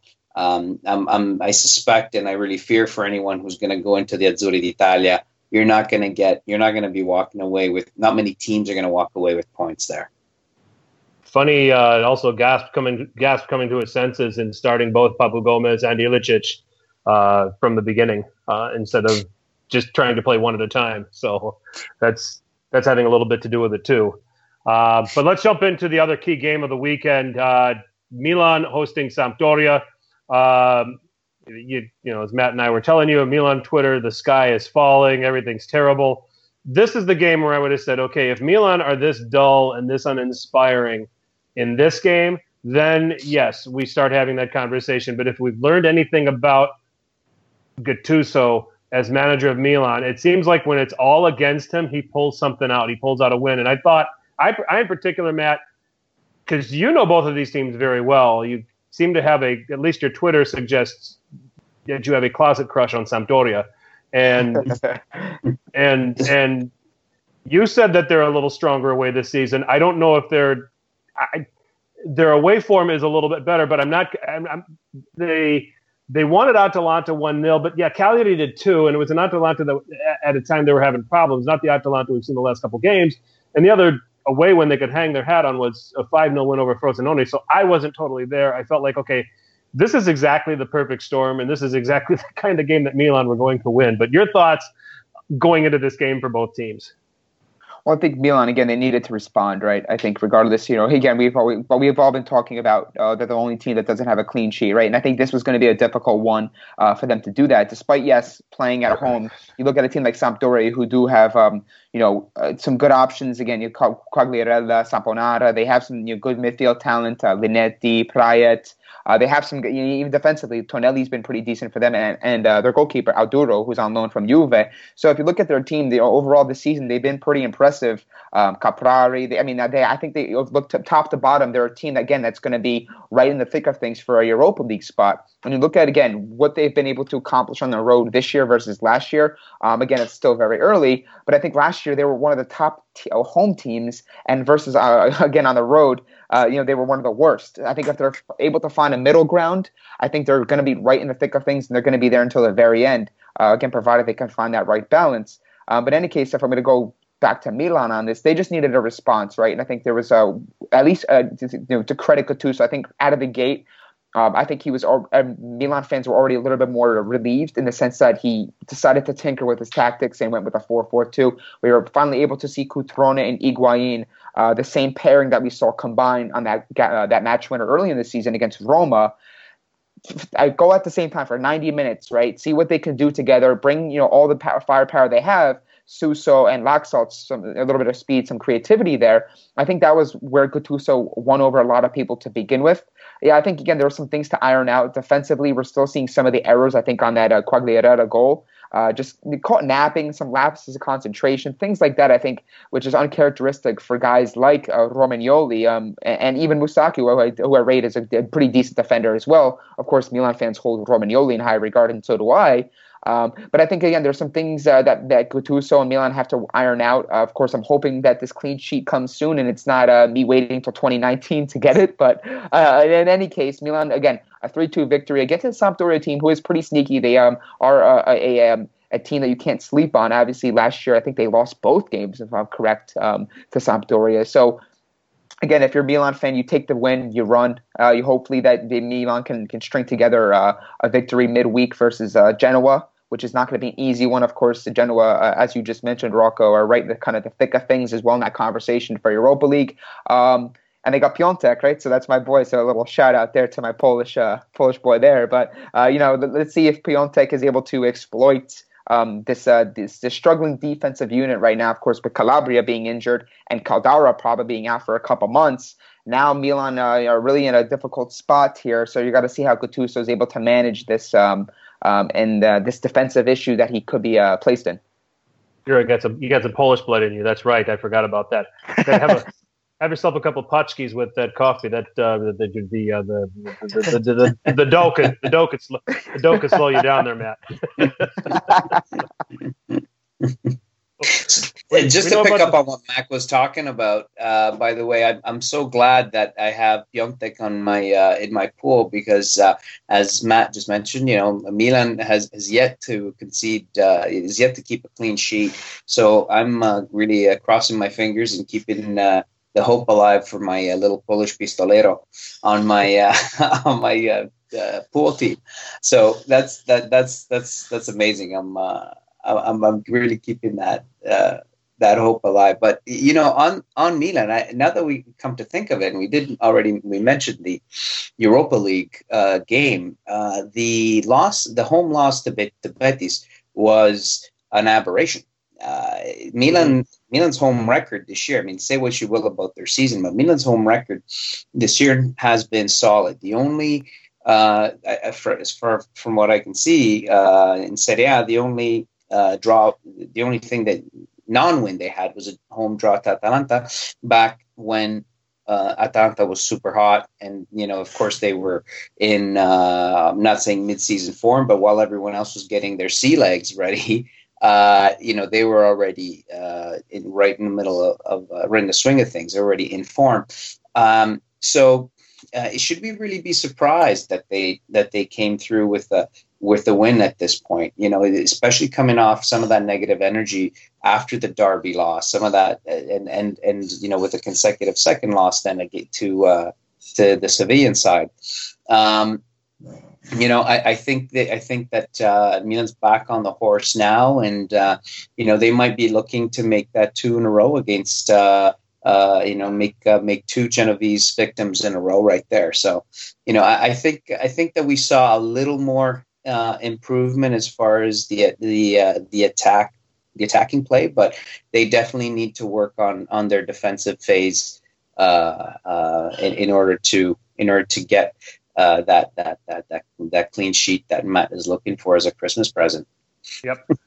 Um, goals. Uh, let's. I'm going to run through the goals. Pato Cutrone in the 17th minute put Milan ahead one 0 and that ended up being short lived. His former Milan player Riccardo Saponara equalized on the 21st minute. Quagliarella puts them ahead on a goal of the week contender in the 31st minute, and then uh, Gonzalo Higuain equalizes just five minutes later. So a wild first half. Uh, capped second half. Suso would cap off the scoring uh, with another goal of the week contender there in the 62nd minute. Um, so uh, that's how the scoring uh, shook out. And yes, I, they took the game to Sampdoria, and, I, and, and Matt Nima talked about the negativity from Milan in the derby last week, and it's now been three consecutive derbies where Gattuso played a lot more negative and played more like what Nima described as a provincial side, uh, playing Inter rather than being Milan and trying to take the game and make this the you know make this the derby that it deserves to be. I mean, at some point, you know, I'm, I'm keeping my faith in Rino Gattuso, but at some point, I want to see this kind of bravery against the big teams because I think he's the way he set up against Inter, he somewhat set up at the San Paolo against Napoli like that, just went for the counters and tried to go for the quick goals. You know, didn't try to didn't try to take the game. I mean, if if Milan are going to have issues defensively, okay, Lazio Lazio had a lot of issues defensively, but didn't care. They just abandoned it and decided, hey, we know where our strengths are. We're going to attack, and we're going to have a lot of four three games. If if if our attack can really be that strong, if Milan's attack can really be that strong, shouldn't we just be Lazio 2.0 from last season? I mean, you can make that argument. I think again, if you look at Milan, uh, they the problem with that going with that philosophy is, you know, you I don't think they have it's tough to say because if you look at it, you, again, you have to be able to win in a couple different ways if you want to be a top four team, right? I yeah. think you, you, see how Inter are able to, uh, they're getting a couple clean sheets, they're winning games late, maybe when they don't have their best performance. I think that's the kind of the DNA and makeup of a team that's deserving of a top four finish. Um, I think Milan, uh, they're a team, yes, it, it, I, I would be all for them being an offensive minded team and just saying, hey, you know what? We clearly can't defend as strong as we think we can. Let's just go and try to you know, you know win games 5-4, 4-3, whatever the case. Uh, but I don't think they have the potency in terms of offensive personnel to do that. Yes, Suso is a great player. Um, three goals, seven assists, Higuain Cutrone. But I think, again, you don't have the depth to make that happen and really to be able to sustain that. And there's some things in the midfield that I think need to be ironed out as well. So I think if, if you're if, if you're a Milan fan, I think and, and you're looking at what Gattuso's identity as a team is going to be, I think you expect Milan not Milan not to be a a a a defensive stalwart, but a team that can manage it and they can get the, the clean sheets versus a teams like Empoli, Cagliari, Frosinone, where, you know, it shouldn't be this difficult. It shouldn't be this nerve wracking to watch a game and say, you know Milan, they don't, they're not going after teams. They're holding a 1-0 lead and they're not going for two, for three. They're, trust they're kind of going and saying we're going to sit back and absorb pressure and hope that 1-0 is enough that can't be the mentality that's not the mentality that i know of milan to be um, that rocco knows of milan to be what you know of milan to be again right. nima i think it hit the nail on the head they got to have a different approach where they're saying you know what we're going to go after teams yes but we're also going to have more confidence to defend. And I think again, it's it's a lot of things that are going to be week to week, and we're going to hope that Gattuso is able to iron them out. Because if he's not, then uh, going to continue. It's going to be a reoccurring theme. We're going to be talking about um, a possible replacement, which seems like every month now, because uh, you know, obviously with me on Twitter, you know, with, with every uh, result, it's magnified. It comes under a microscope, and everyone's going to be just saying, "Well, we need to make a change now before it's too late." So I, I don't know. I think Gattuso needs to find a way to win in multiple different ways. It can't just be Higuain, yeah. Cutrone, and Suso scoring goals. That just can't be an effective uh, formula. It's not. Yeah, it's not sustainable. I just threw that out there as an idea, but I don't know. Weekly, weekly four three games. I don't think my heart could take it. Um, Rocco, Rocco, um, Gattuso. I mean, if he wants to be the Milan manager long term, uh, he there there just feels like a big game stage fright with it when it comes to playing the big teams. I mean, I can even go back to the Europa League ties against Arsenal last season. He set them up for a he set them up rather negatively in the first leg of the San Siro there, and he got what was coming to him. Yeah, I, I think the uh, the the, his, the history of, uh, of Italian football has taught Italian coaches to to approach these kind of matches uh, in a when you're facing a team that is uh, more skilled than you to kind of set yourself up in an, and to play negative football. So I think he's kind of a product of that. Uh, especially also if you if you think about how he uh, sometimes could be projecting his uh, characteristics uh, as a former as a player he was to the yeah. coach that he is, um, you know, all of that makes perfect sense. Uh, so I think I think as the as the the team that the team that he's dealt uh, grows in in talent, uh, I think that we'll we will, we should expect a different kind of a different kind of management uh, from him. I haven't seen enough from Gattuso to truly get a um, a good good understanding of what type of, of coach uh, he is. He seems to be somewhat of a of a pragmatist. Uh, he's not too ideological or too theoretical about uh, about football, and that's where I that's where I you know I would throw in the the Sarris and the Guardiolas of the world.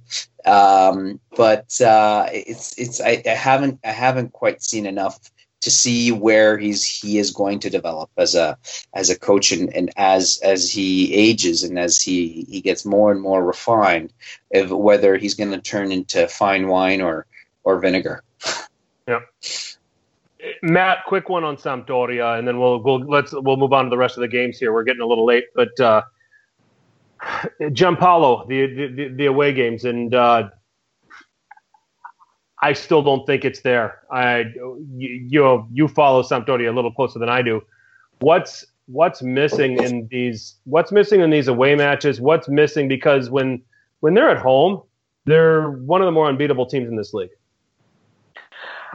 Yeah, absolutely. Again, I, I, you know, I mean, last year's a little bit of a different case, right? Because they're obviously every year it seems like they're losing one big player after another. Two years ago it was um, Schick and Skriniar, and then obviously last year was Torreira. So it feels like they can't really, um, you know, kind of be able to keep that that foundation intact and really be finally able to get over the hump and qualify for Europa League, which I think they're still capable of doing um, when they all do, when they do put it together.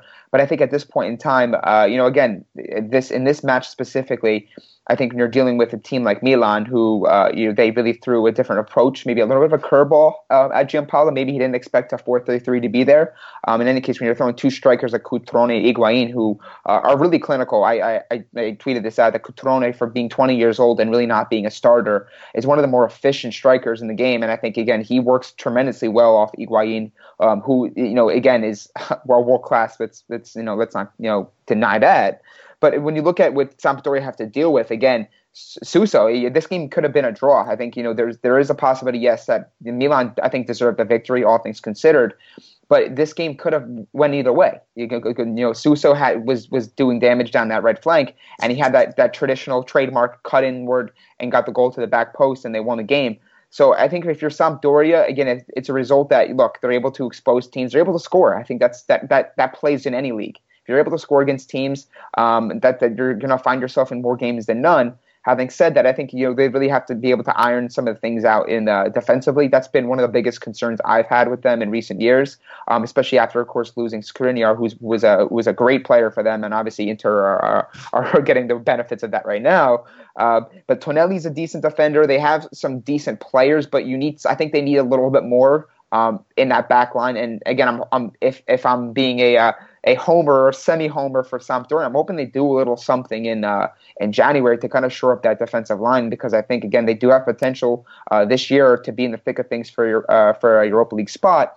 But they got to put it together. They got to be able to sustain this, and um, that's kind of the biggest question mark with them is how much can they, uh, you know, top to bottom sustain this type of play? Because as you just mentioned, at home they are one of the stronger teams. They really are not fearless and they really thrive um, at the Marassi. But when they kind of step outside, then maybe they're not as strong, and for whatever reason, maybe that's down to Giampaolo not being able to uh, you know administer those same ment- that same mentality that he does at home on the road. And I think that's uh, that's something that hopefully comes in time for them, and I think Sampdoria fans are are hoping the same. Yeah, um, if that's because uh, it just seems to be that just seems to be the thing, and they're they're close. And and last season they fell short of a European place. This season you know they're right in the thick of things again, and you're you're, you're trying to find the things that are going to finally push Sampdoria over the top. Uh, you know, you know, certainly losing key players doesn't help their cause, uh, but uh, it seems like you know, Giampaolo keeps the st- keeps the ship steady at least. Uh, you know, we're just trying to find some things that can, you know, give Sampdoria that extra push. Uh, you know, to make them a legitimate uh, top six team. Uh, you know, because it seems like you're season after season, at least under Giampaolo, they're they've they've gotten very very close. So um, I this one's an easy one for me for man of the match. Suso uh, was class. He seemed to like this system. Um, you know, took people on, created his own chances, had a goal, had an you know great cross for Cutrone. Um, am I getting a fight on this? Did you guys find anybody else better? I, I thought this was Suso's game. Suso's game here. No question, it was Suso for me too.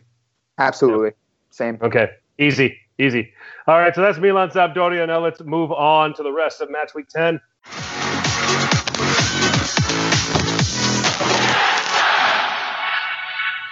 Rocco, we can finally talk about your team now. What, an hour and 20 minutes into this podcast? but before we do that, because we go in kind of in or, the order that they're played, uh, Atalanta 3, Parma nil, uh, a Gagliolo own goal, uh, and then Palomino and Mancini uh, scoring there uh, to give Atalanta the win. That is now uh, eight goals in the in two games since the break. Uh, like we said, they're uh, they're working their way back up. Uh, Empoli one, Juventus two. Caputo opened the scoring. Uh, you know the warning signs were there, but still, albeit Empoli leading Juventus, regardless of the situation, is a shock. Uh, but then uh, order would uh, would somewhat get restored. Ronaldo would get would score on a penalty. We'll talk about that penalty here in a little bit. Uh, and then uh, his uh, his second goal, uh, clearly a goal of the week contender and a winner uh, for the Bianconeri. So that gives Juventus a 2 1 win. Uh, Saturday rounded out with Torino playing Fiorentina to a 1 1 draw. Benassi scoring two minutes in, and then Alban Lafont with an own goal. so that ended up 1 1. going into Sunday, the first game, Spal at home against Frosinone. Frosinone with their first win of the season, beating Spal 3 0. Chibsah, Ciano, and Pinamonti scoring there. Uh, Genoa and Udinese playing to a 2 2 draw, caught a bit of this game. Uh, Romulo with a penalty. Uh, I don't know what in the world Musa was doing on that challenge and, and on, on Bessa there. Uh, Lasagna equalizing, uh, Romero putting Genoa back ahead, and then Rodrigo De Paul with a very nice finish uh, to level the scoring. Another goal of the week. And we had have a ton of goal of the week contenders this week uh, Rodrigo De Paul with a great finish to uh, uh, share the points in that one. Cagliari 2, Chievo 1. Uh, Pavoletti uh, scoring first, and then uh, Lucas Castro, another one that's going to end up on the goal of the week list. Uh, Stepinski getting a consolation goal for Chievo. Uh, and if you're looking at the scoreboard, Giampiero Ventura still doesn't know how to win football matches. Um, and let's hope he never does. Uh, Sassuolo 2, Bologna 2. Uh, it was uh, Palacio opening the scoring for Bologna. Marlon with a cracker uh, to equalize. Uh, Mbaye putting Bologna ahead again before Kevin Prince Boateng gets a penalty uh, to make it 2 2. Um, so those were the other seven games with Lazio and Inter going on on Monday. So, Rocco, um, this is a theme with Juventus. I don't think, you know, clearly Allegri doesn't care how he wins. He just wants three points any way he can get them. These away matches against some of these bottom half teams. Are you concerned that they have been? I mean, we're talking about Parma, Chievo at the beginning of the season. Are you concerned that they are a little more of a struggle than they need to be? Uh, in in short, uh, not really. Okay. Uh, I think I, am used to I'm used to um, you know, the, the, the team that walks into the champion, the defending champions uh, that walk into uh, any uh, uh smaller provincial city that's uh, that's made it to Serie A or may come back to Serie A uh, recently uh, they're in for a fight because uh, whether the way uh, your Empoli or your Frosinone or your Parma or your Chievo plays against Juventus at home before their home fans, uh, with uh, the arguably the best player in the world uh, on the against them, will definitely be digging deep in order to make sure that they put on the best performance uh, to play and or play the game of their lives. You know, I wish sometimes I was playing. You know, the Chievo that played Atalanta um, last week. You know, completely lost and under every single uh, aspect. Um, but no, uh, the team that shows up is a very motivated side. Uh, and in the words of Ancelotti, uh, you know, in, in football, motivation is everything. Um, so I'm not surprised at all to have seen an Empoli side that was uh, that was playing above what what I've been used to seeing under uh, Andreazzoli, uh, as well.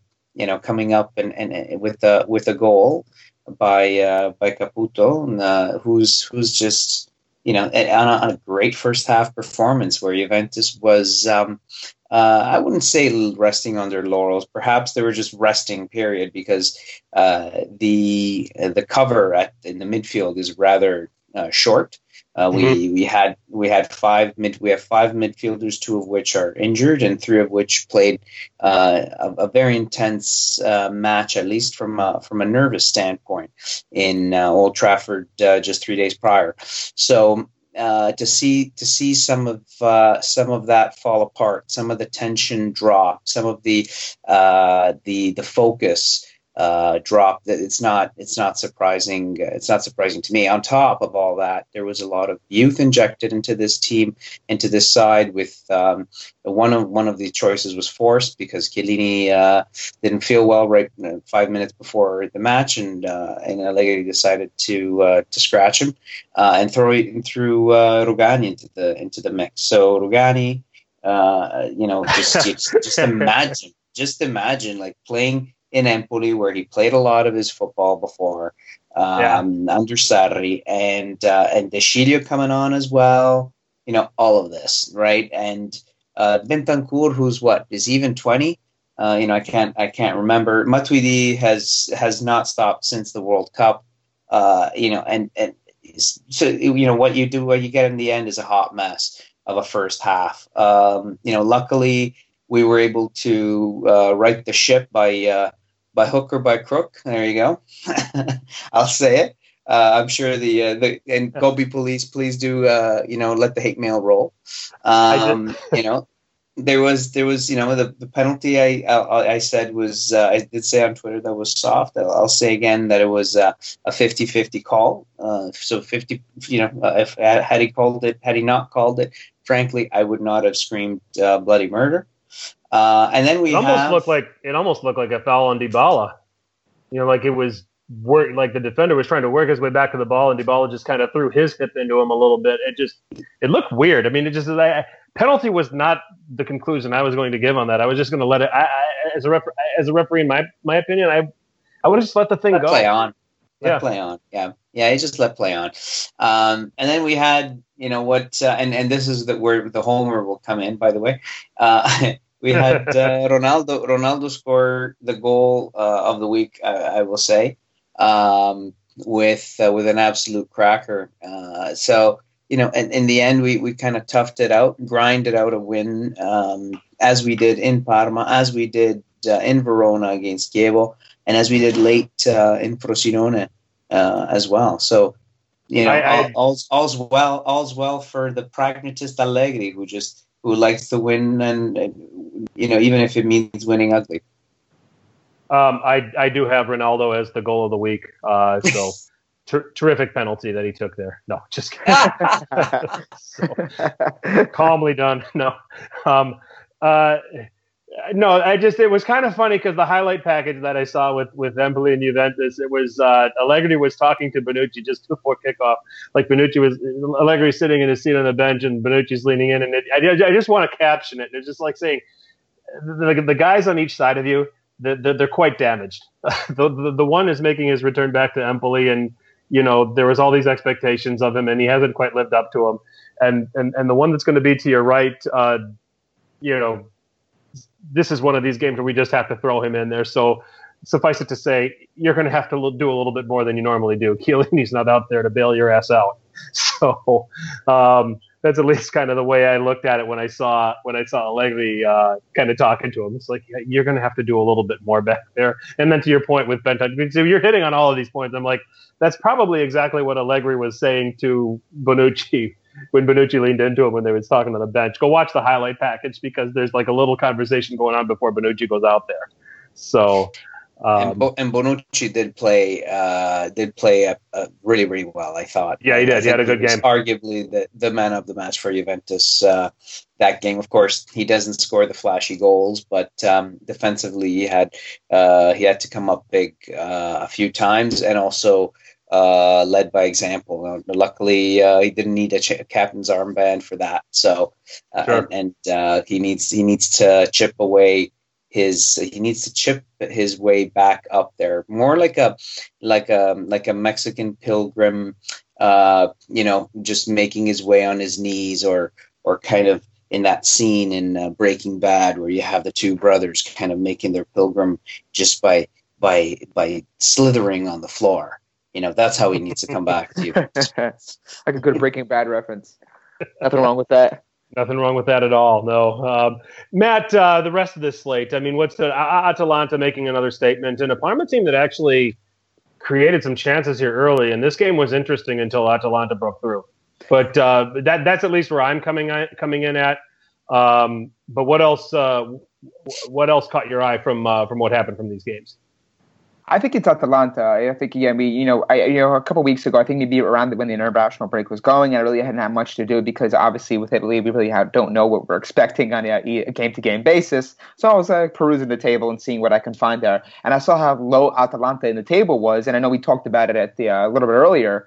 Uh, that, that's just not indicative of who, what type of team they are, and what type of coach uh, uh, Gasperini is. And I think again, everything's going to kind of even itself out as we go on uh, throughout the season. I think Atalanta again are going to be right in the thick of things. They're going to be in that hunt for a Europa League spot for sure.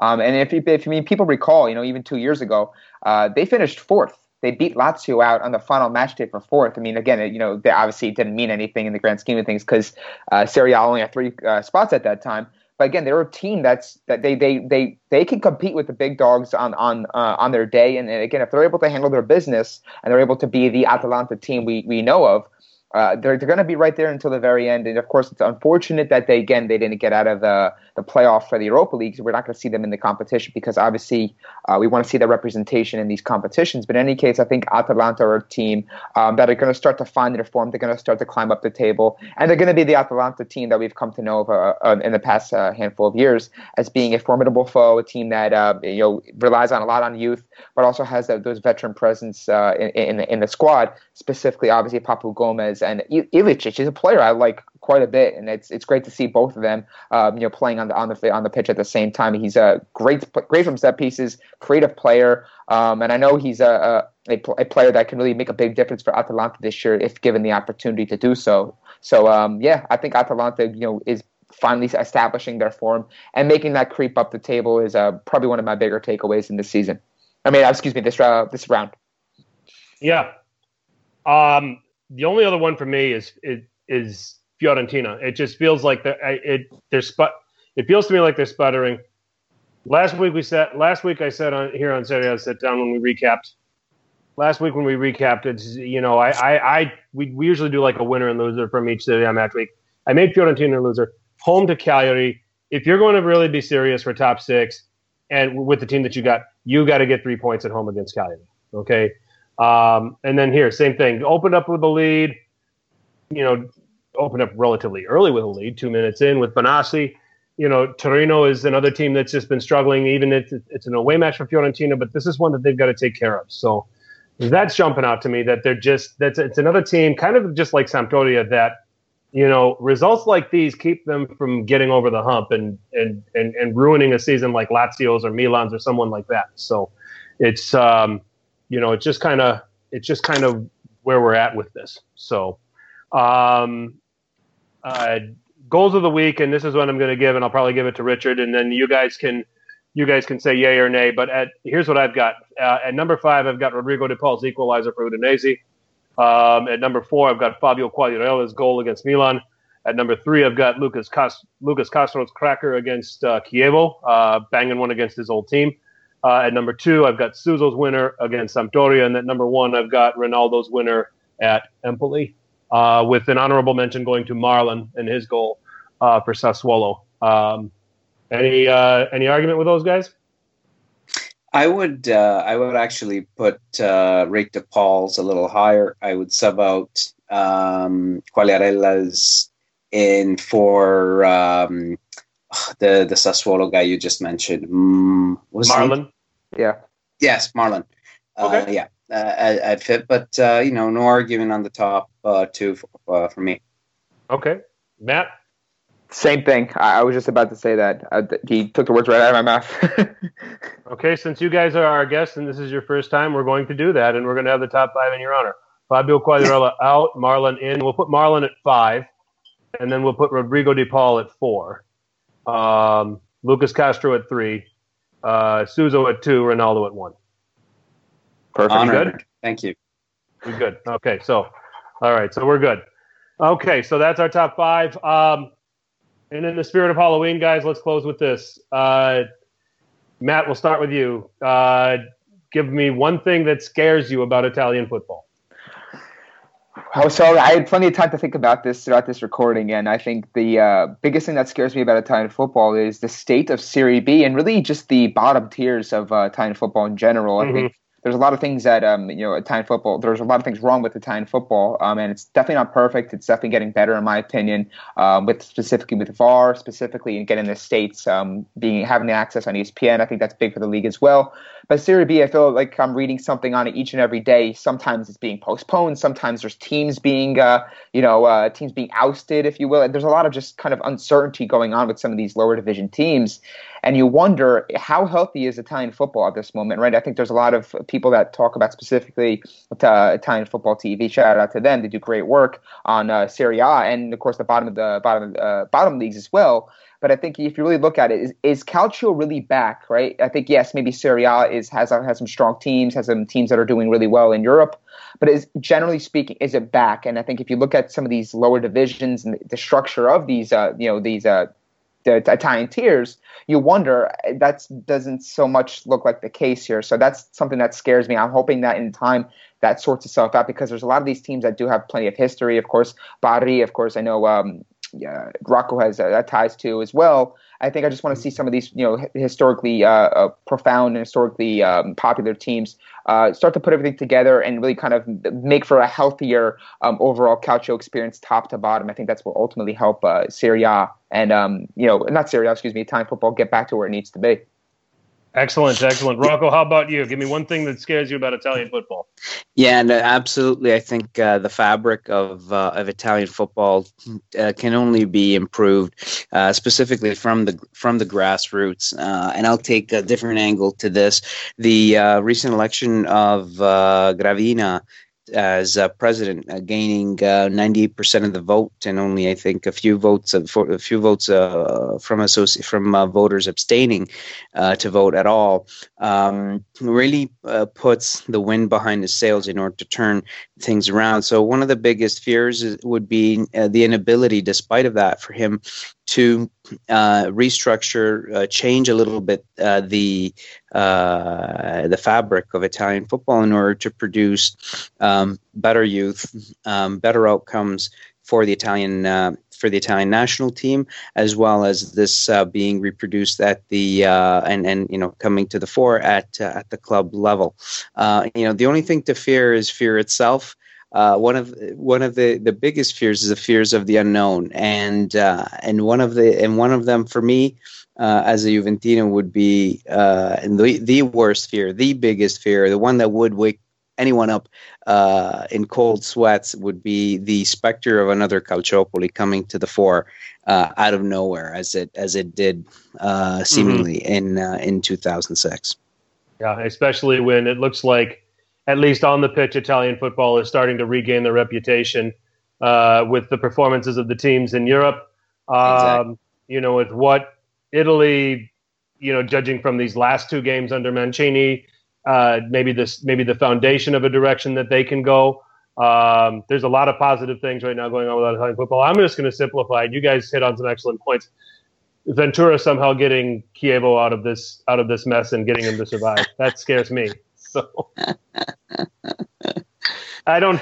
I, I usually don't. I, I, usually reserve mean things, saying mean things about other people, but I don't have a nice thing to say about that man. So uh, most Italians, or just about almost all Italians, and uh, around the world don't. So uh, you know, I hope he sinks with that ship. Um, is kind of kind of my sentiment on there. So uh, with that, we're going to put a bow on this edition of Serie Sit Down. Uh, and uh, I'm going to give our distinguished, I'm going to get out of the way, give our distinguished, distinguished guests a chance to uh, plug their work. Matt, we'll start with you.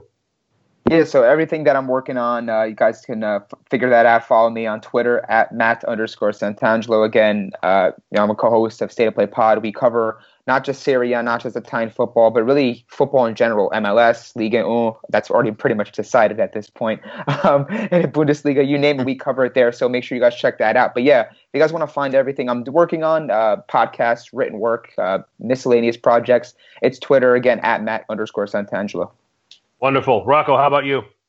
On my side of things, I'm at Catenaccio NA, as in not applicable.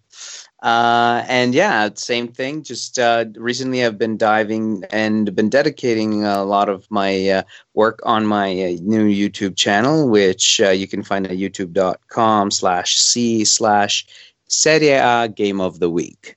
Uh, so every week I've been putting out videos, setting up the marquee match of the week, as well as giving my predictions on the rest of the card um, and uh, and doing a quick little recap of the of the pre- prior week or previous week uh, marquee match. So that is most of it. I'm still writing the odd piece for Italian Football Daily. Uh, we have covered a number of uh, Toronto FC games this year, uh, looking at the uh, Giovinco aspect, uh, and I've recently covered a Canada game uh, on behalf of Italian Football Daily and got a chance to chat with uh, Juventus under 23 goalkeeper Alessandro Busti. So that was that was a great experience. Great stuff. And guys, it was a privilege to have both of you on Serie A sit down here. And uh, let's get you both on uh, real soon. Absolutely. Thank you so much, Frank. Appreciate it. No problem. It's you been a find- pleasure. Thanks again for the call up. No problem. No problem. Glad you guys could jump in and help me out. I'm at FTC underscore 21 uh, on Twitter. Fearless 5. We'll have another one for next weekend's matches. I think I got two right and two wrong this week uh, so far with the Lazio Inter game. Oh, guys, quick prediction: Lazio Inter. I've got a two-two draw tomorrow. I got two-two as well. I'm sticking with that. Okay. I think Inter will win this one. Seven one two. Seven wins, one uh, drawn to that. You got Rocco. You're saying Inter wins. Yeah. Okay.